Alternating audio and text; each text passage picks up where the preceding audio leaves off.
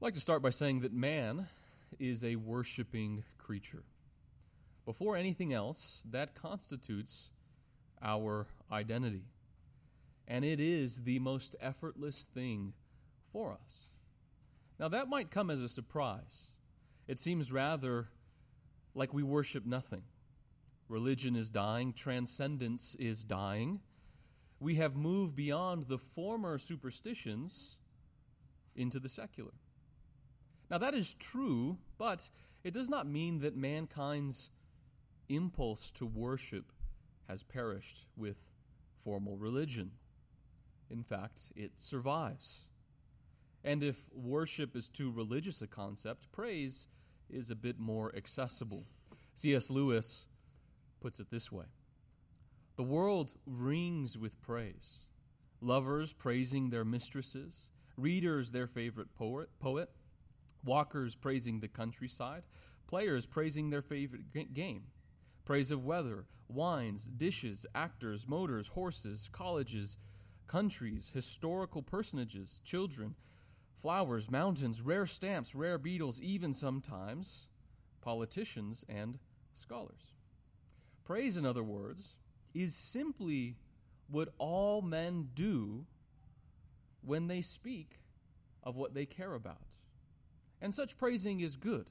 It cultivates gratitude and humility and kindness, yet praise, such praise, be it over a person or an idea or a nation, can become worship. It matures from harmless praise into something of ultimate value enthroned on the heart. Here's something that's strange but weird, says David Foster Wallace. Or sorry, that's weird but true. In the day-to-day trenches of adult life, there is actually no such thing as atheism.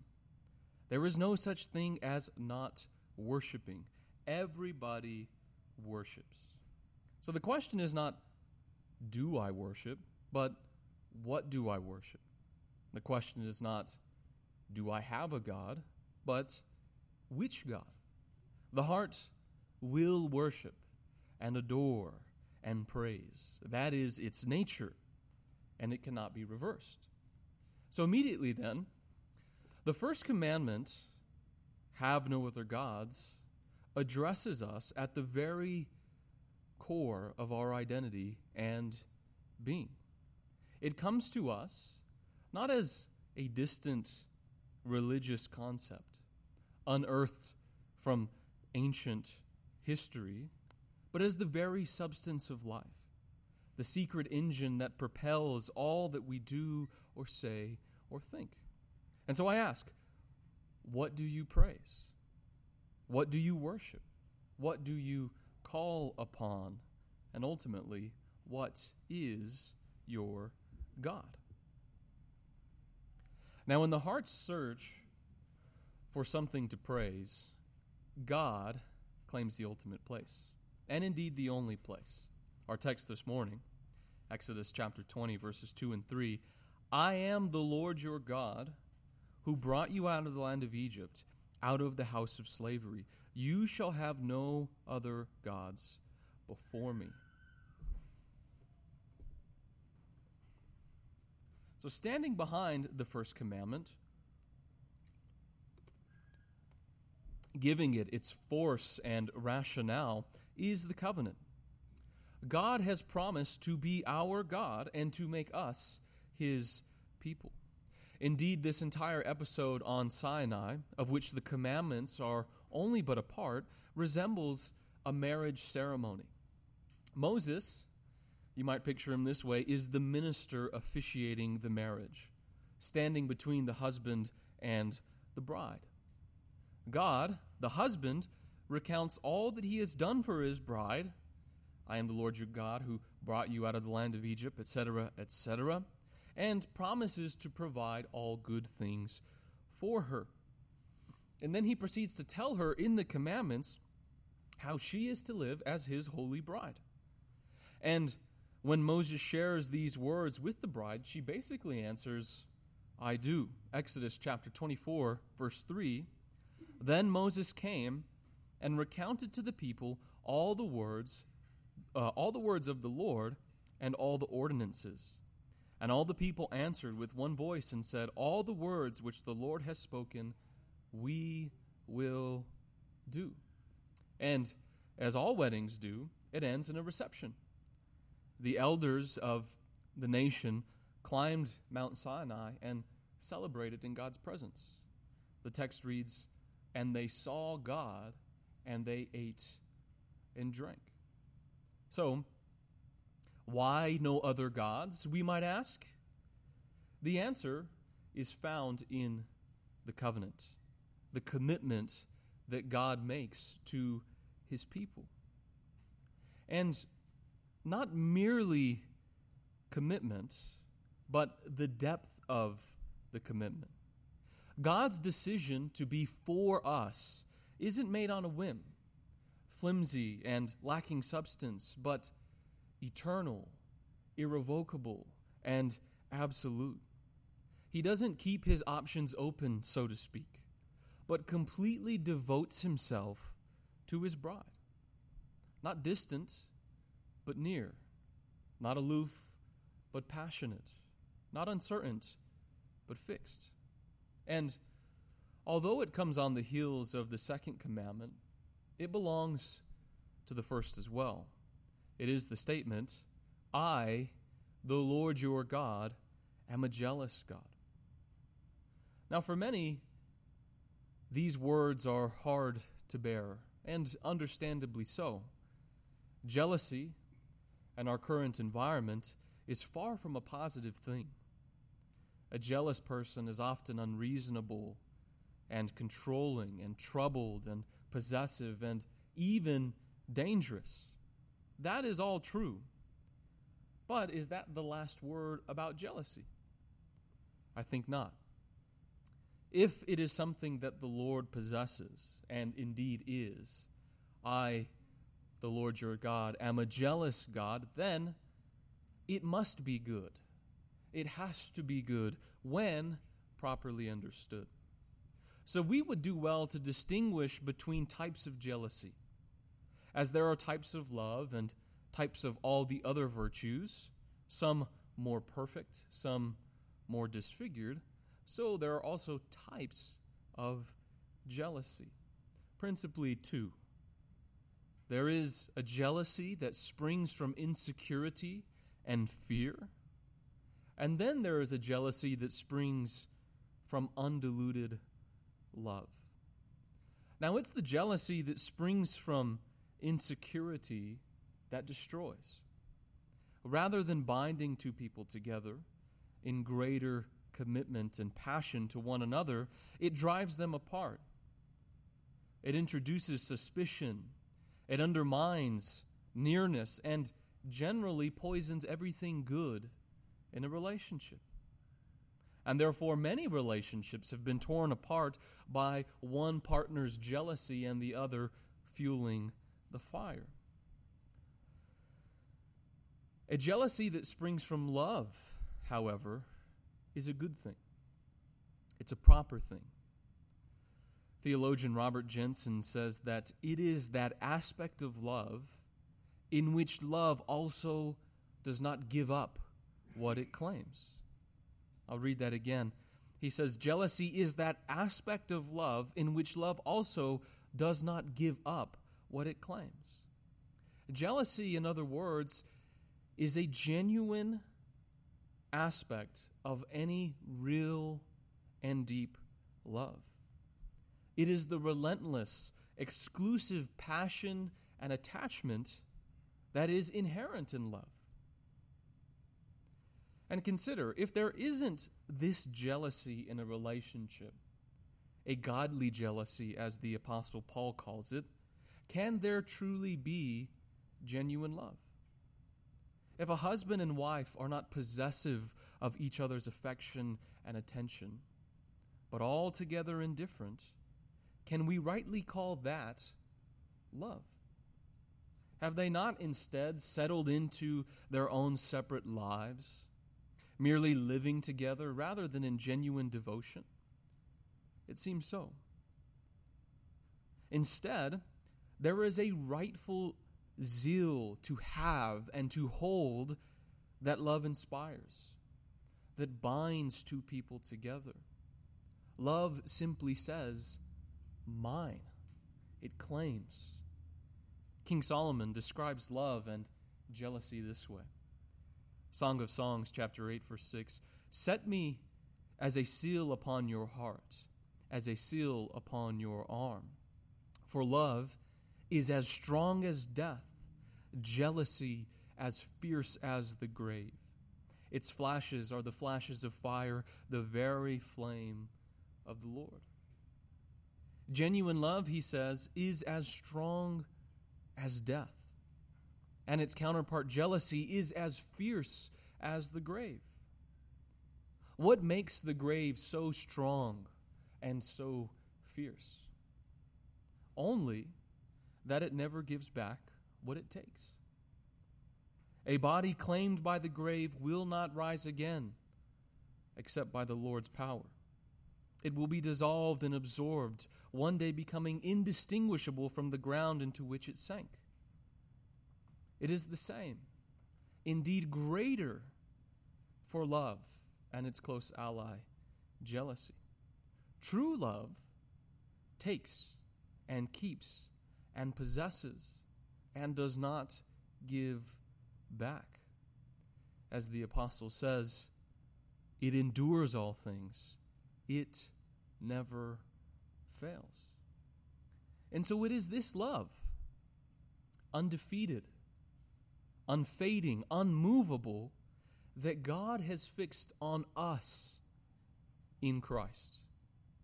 He has fastened his grip on us, entering into binding covenant with us, having sworn by two unchangeable things, and he will not relent nor turn aside. His love for us is undivided and undistracted. He is not allured by other, more attractive lovers. As the Apostle Paul says, Romans eleven, the gifts and calling of God are irrevocable. Thus, having committed to us as he has, having become our God, having made us his people, is he not rightfully jealous for us, having given to us in such a manner? Now consider the Hebrews, who would have heard that God is jealous. They would have understood that through the Exodus, these mighty deeds of deliverance. How much more us? How much more does God want to bind himself to his people than by becoming one of us, by dwelling among us in Christ? So his jealousy is not something we should balk at or be offended by, but something, when we understand it rightly, that we should be in awe at. What is man, O Lord, that you are mindful of him? And so in this understanding of God's jealous love, utterly expelled is the notion that God is disinterested in our lives, that he is somehow careless or unheeding about what we do with ourselves, about the activities we give ourselves to, the things that we turn our heart over toward. He has quite literally devoted his life to us in Christ, and as love dictates, he expects the same. He's given himself to his bride, and he expects the same, that our lives, from the greatest to the smallest, from the most magnificent to the most mundane, from the everyday to the once in a lifetime, would be given to him completely. He is not content to know us from afar, to be ours, but at a distance. Rather, he takes interests and requires every last bit of our life for himself. As King David says in Psalm one thirty-nine, verses one through five, O Lord, you have searched me and known me. You know when I sit down and when I rise up. You understand my thought from afar. Listen to this. You scrutinize my path and my lying down, and are intimately acquainted with all my ways. Even before there is a word on my tongue, behold, O Lord, you know it all. You have enclosed me behind and before, and laid your hand upon me. And so in this first command, two seemingly irreconcilable things are present.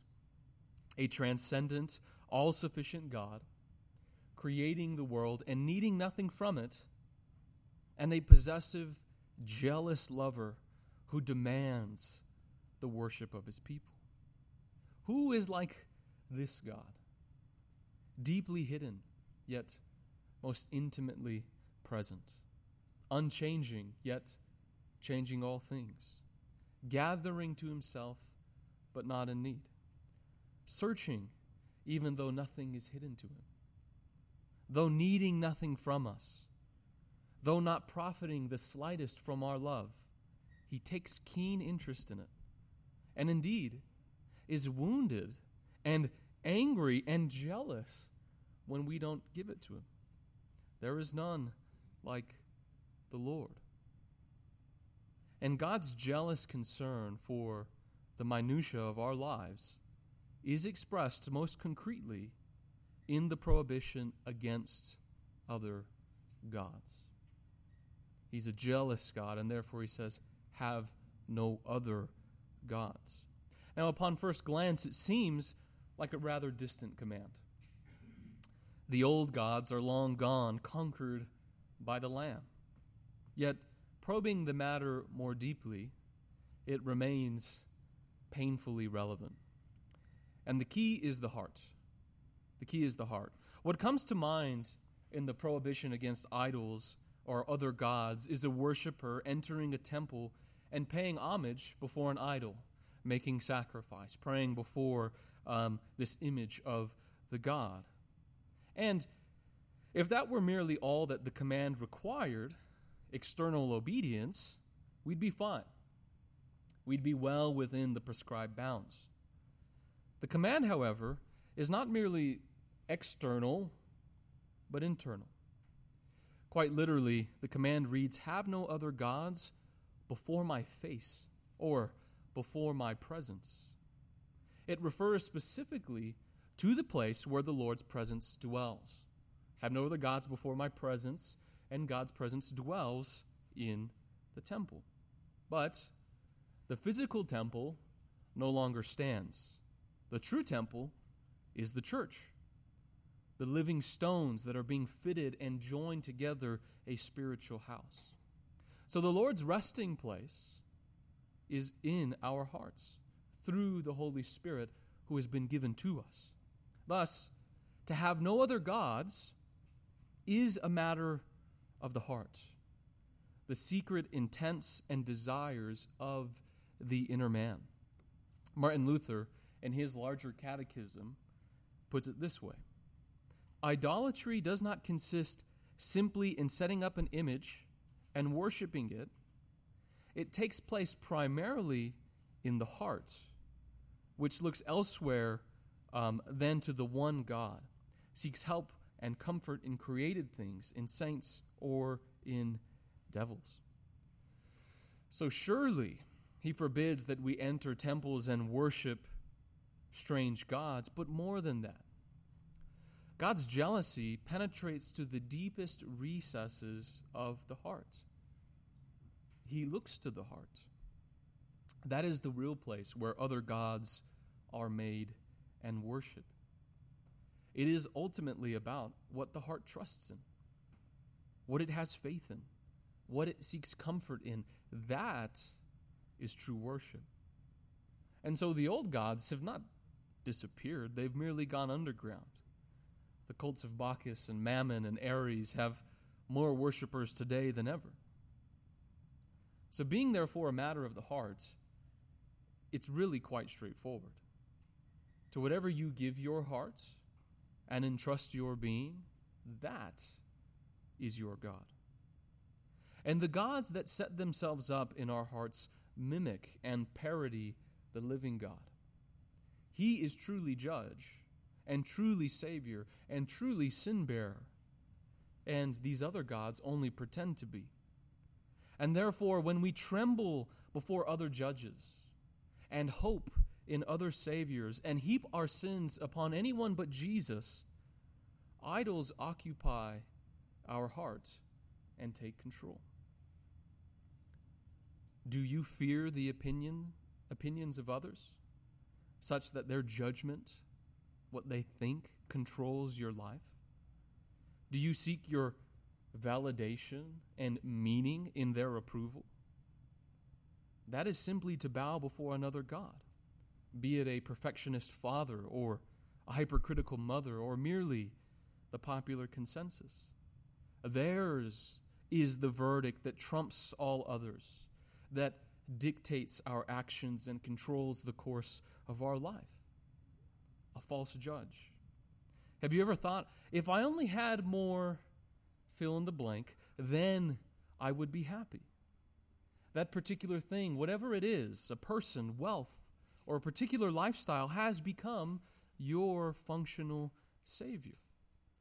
It has become the source of your happiness and contentment and security in life. Now, the same but opposite move is to turn to something, say a substance or pornography or entertainment, to escape the pains and frustrations of life.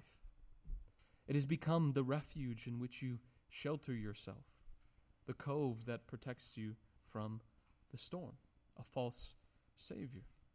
Or what do you do when you're cornered? Do you lash out and blame others? Do you have so much trouble admitting your sins that you blame your spouse or your parents or your children?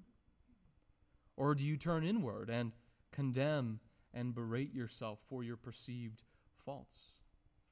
In doing so, you have created another god, treating others as the scapegoat.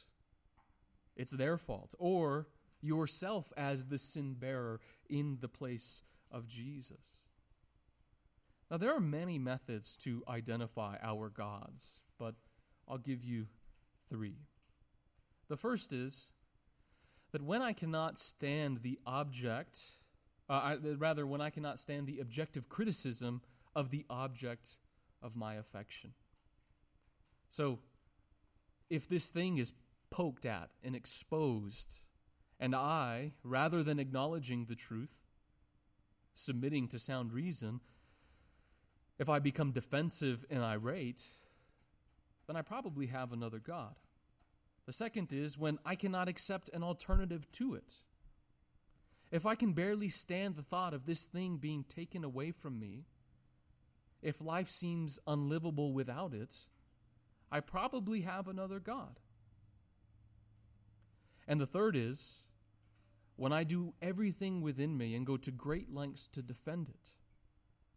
If I am incessantly justifying this thing or behavior or idea, refusing to listen to sound wisdom and advice, I probably have another god.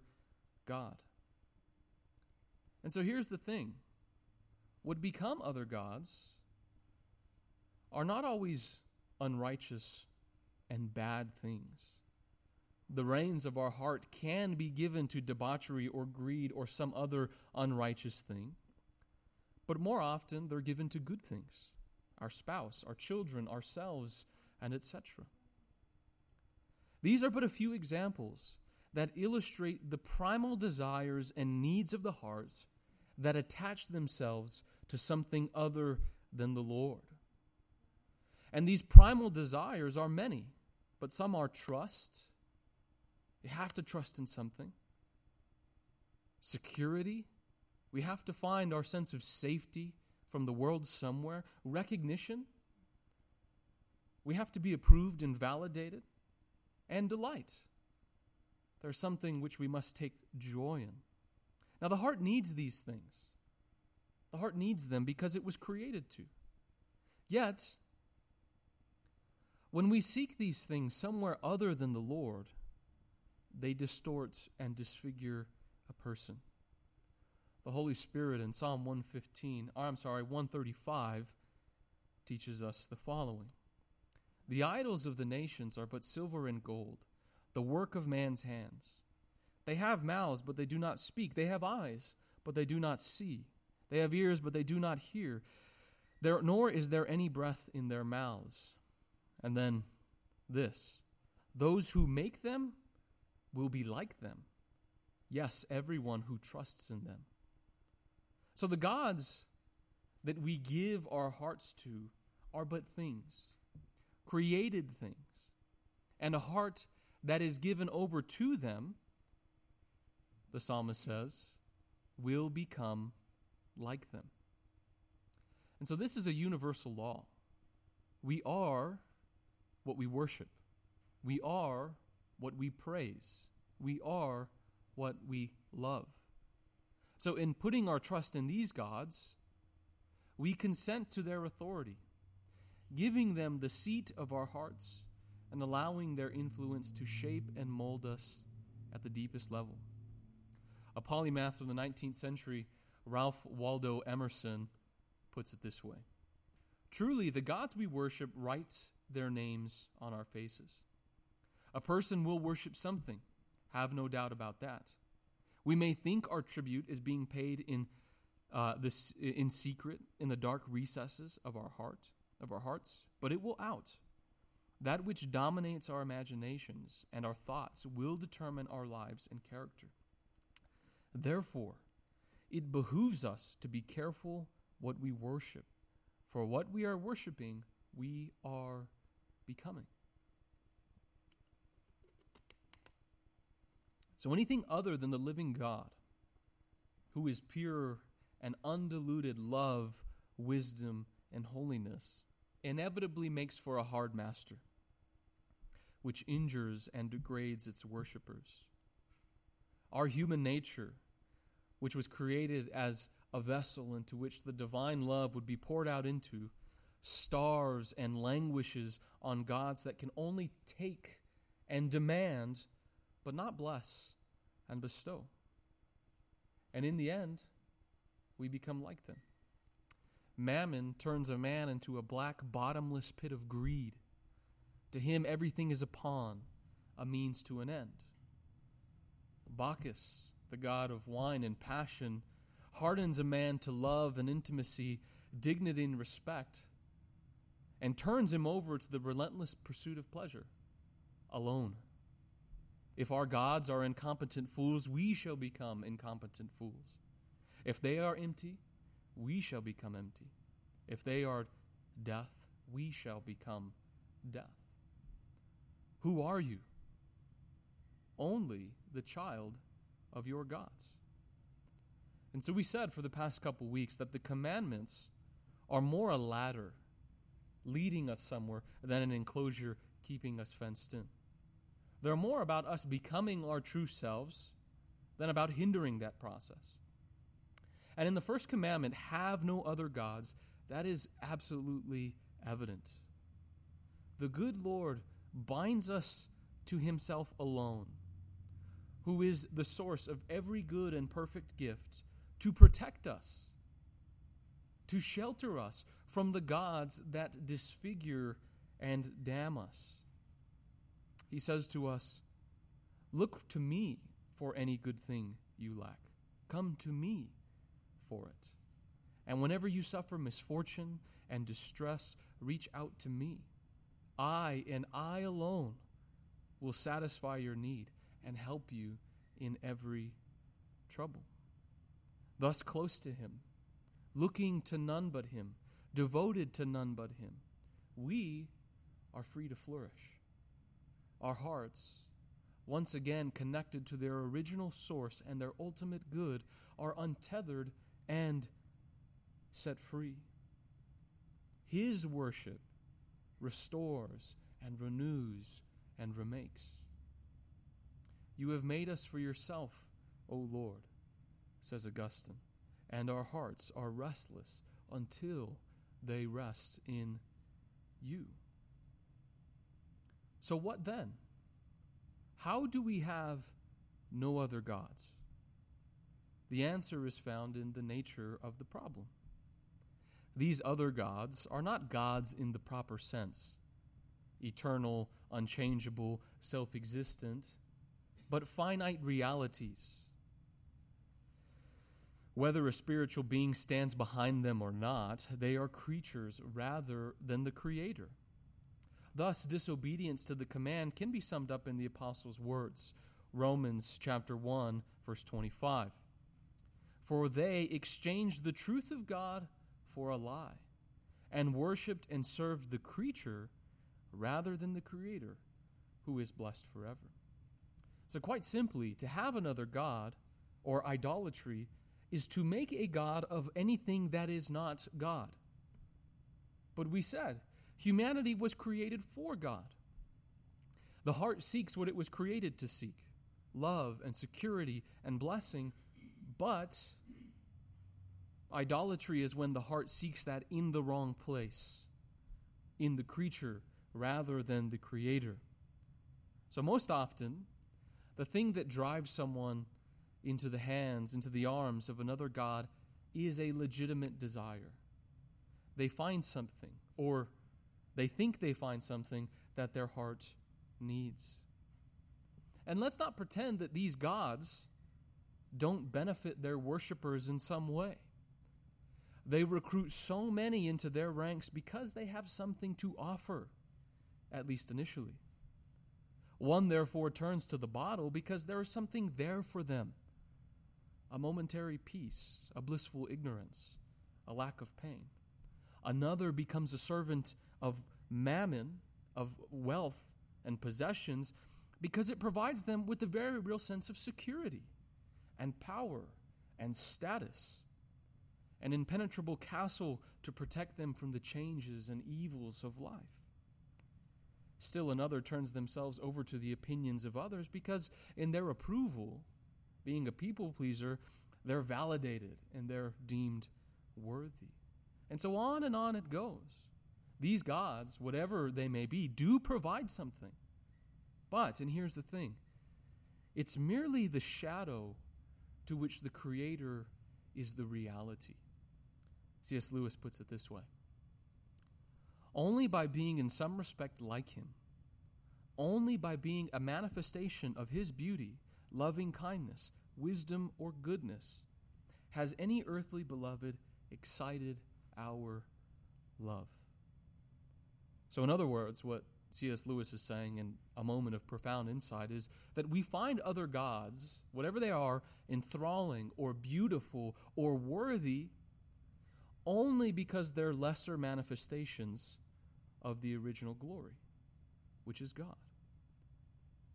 They are cheap portraits. He is the original. They are muddy rivulets. He is the fountain. They are corrupted. He is incorruptible.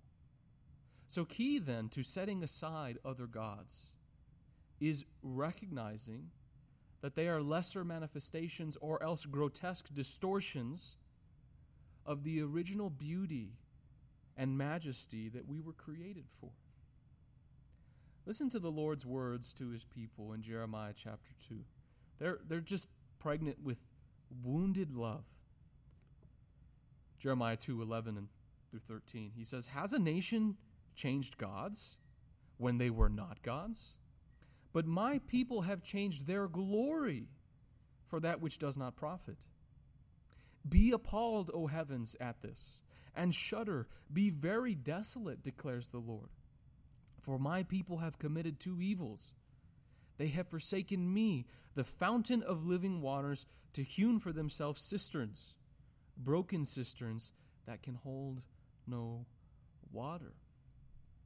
So our so-called so-called gods that we turn to for security and, and, and trust and pleasure and delight and all other things, they can hold no water. By the time we bring them to our lips for a drink, their substance is poured out. They are broken cisterns, not full and brimming, but empty and in need of filling. These gods cannot give, they can only take. They cannot bless, they can only be blessed. And it is faith alone that can open one's eyes to this. A discontented spiritual hunger. One has to become sick and tired of their gods, weary of serving them before their eyes are open to the living God. As a wise one, per, one person once said, other gods are like bad boyfriends They start out well, but eventually they treat you mean because they've given, because you have given yourself to them so much that you are their slave. And other gods never deliver what they promise. So, having understood that this God, who is indeed the only God, is the fountain of all blessing and all glory and all honor, what must we do? Quite simply, obey the commandment. We must stubbornly and narrowly and single-mindedly devote ourselves to Him alone, swearing off everything else. Hear, O Israel, the Lord is our God, the Lord is one, says the Shema, a prayer the Jewish people would recite every morning. It continues, you shall love the Lord your God with all your heart and with all your soul and with all your might. And we know when Jesus was asked what the greatest commandment was, he said it was the Shema. To have no other gods means to be so devoted to God in Christ that they cannot enter the picture at all to seduce us. If all is His, all our hearts, all our soul, all our might, nothing remains for the other gods. They starve without their food. So I'd like to end by reading a promise from the Lord. It's Isaiah chapter fifty-five, verses one and two. Ho, everyone who thirsts, come to the waters. And you who have no money, buy and eat. Come, buy wine and milk, without money and without cost. He asks, why do you spend money for what is not bread, and your wages for what does not satisfy? Listen carefully to me, and eat what is good, and delight yourself in abundance. Let's pray.